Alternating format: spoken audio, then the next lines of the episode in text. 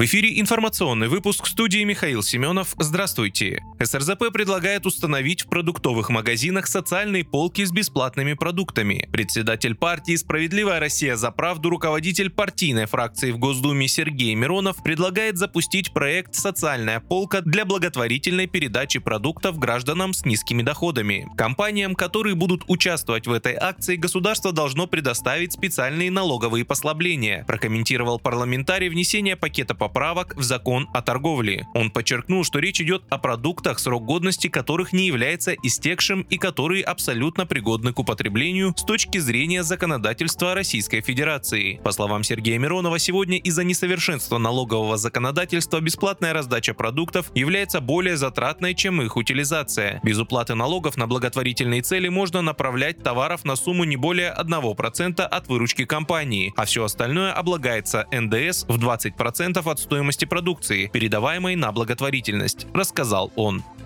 Глава ЦИК Элла Памфилова на заседании комиссии сообщила, что в президентской гонке принимают участие 11 человек. По ее словам, уже сейчас определились трое полноценных официально зарегистрированных кандидата. Это Леонид Слуцкий от ЛДПР, Владислав Даванков от партии «Новые люди» и Николай Харитонов от КПРФ. Напомню, выборы президента России пройдут 17 марта 2024 года. Выдвиженцам от парламентских партий не нужно собирать подписи избирателей, они могут подать документы на регистрацию до конца января. ЦИК должен принять решение о регистрации всех кандидатов не позднее 10 февраля.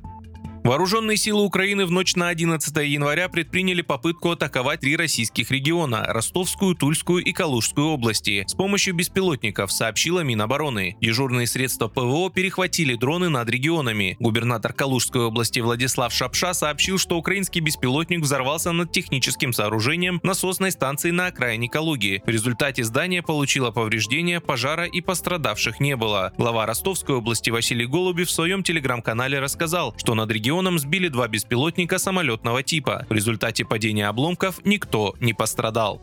Различные американские структуры в преддверии президентских выборов в России стараются любыми возможными способами раскачать ситуацию в стране. Об этом сообщило пресс-бюро службы внешней разведки со ссылкой на директора службы Сергея Нарышкина. Согласно данным разведки, США пытаются задействовать выпускников американских программ для вмешательства в выборы президента России. В Вашингтоне считают, что эти люди при соответствующей обработке смогут заменить бежавших на Запад представителей несистемной оппозиции. Для этого в странах ближнего зарубежья планируется проведение тренингов о основной упор будет делаться на обучение слушателей методам разжигания межнациональной и социальной вражды, дискредитации руководства России и вмешательства в выборы. При этом большое внимание планируется уделить вопросам безопасной связи с американскими кураторами, указали в СФР.